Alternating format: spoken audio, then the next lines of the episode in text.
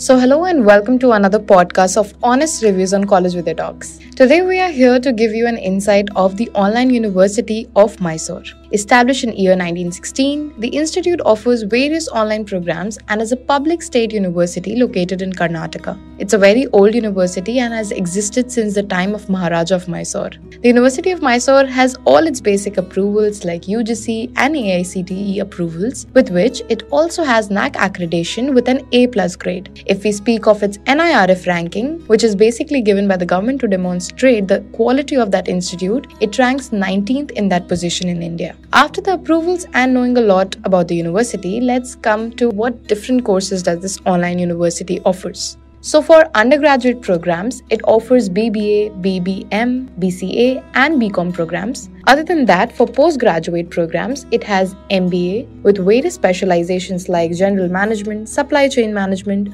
operations management, marketing management, human resource management, finance, and you can also opt for dual specialization, which is so cool. With MBA education being there, they also have MC and MCom programs for students who want to pursue these courses online. It also has diploma programs, which are usually of one year duration. So they provide diploma programs in AI and data science, computer application, management, digital marketing, and project management. If we speak about its fee structure, the courses offered here have a nominal fee structure, and on an average, one online course here would cost you around 15k to 50k, depending on what specific program you're choosing. What I really liked about this university is that it provides various scholarship for its students, like endowment scholarship, where where you give a huge amount of fund to the university for a specific purpose, basically for the person who would need it. So the university provides that particular amount uh, to the students who would need it. So that's really nice. Then there is a university merit scholarship, sports scholarship, poverty come progress scholarship, subject based scholarship, etc. So they have various quotas for scholarship, which makes it easy for students to get enrolled in this university program. For the placement availability, the institute provides only placement assistance to its online students by giving them the right process and procedure